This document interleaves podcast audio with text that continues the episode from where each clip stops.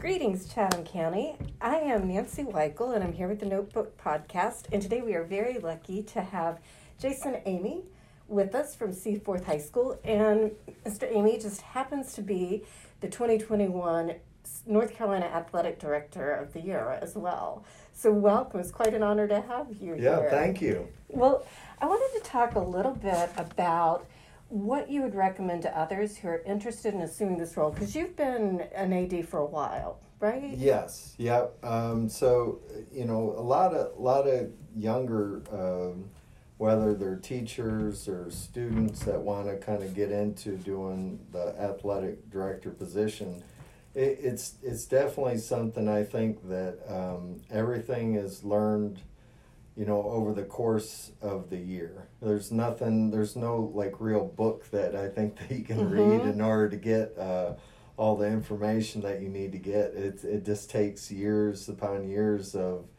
kind of working the job. So, kind of following up with somebody that you might know that is interested in the position that might need help, doing like an internship or apprenticeship.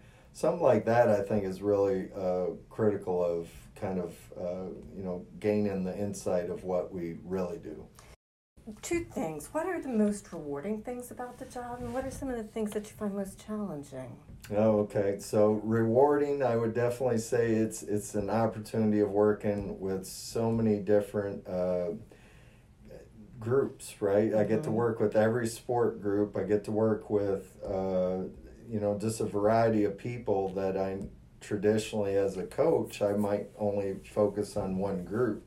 I love the fact that I'm able to kind of spread out and be a part of everybody's kind of growth and developing programs and helping kind of make the best, product out there that we can.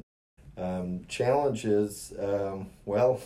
We have plenty of them nowadays, so there's a lot of challenges within that, and I've been really blessed, I think, in a sense of finding some excellent coaches throughout the course of all of my career, and that's one of the things that we're always looking for is who will be that next great leader that'll take our school where we want to take them. And it's a lot with not just the sport teachings, but also just the leadership of developing kids for lifelong lessons. The importance of high school sports, I think there have been studies showing the value in participating in both sports and the arts. And can you talk about the impact you see that have on current and former students? Everybody, I think, at a young age, we're all highly influenced, and what we do is developing people and kids. Like I said, it's not just sport-related activities. It's more of just the ability of all of us being together and creating kind of goals and trying to achieve those goals, and whether or not you achieve them or not. It's just neat to have that bond of everybody working together and trying to do something. What have I not asked you that you think would be helpful for people to know both about high school athletics and the roles our coaches and ADs play?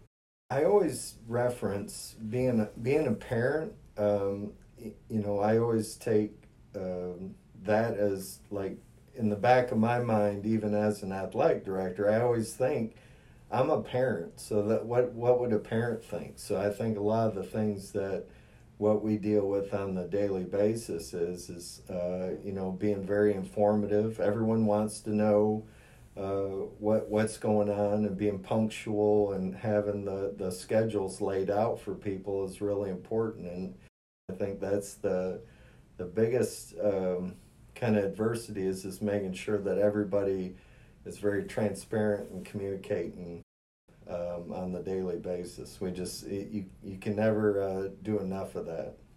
Thank you so much for your time today, Mr. Problem. Amy. It's been a delight to have you here. I appreciate you allowing me to come on, and I look forward to 2022. I want to thank our partner WNCA for broadcasting our podcast, and to those of you listening for supporting Chatham County Schools.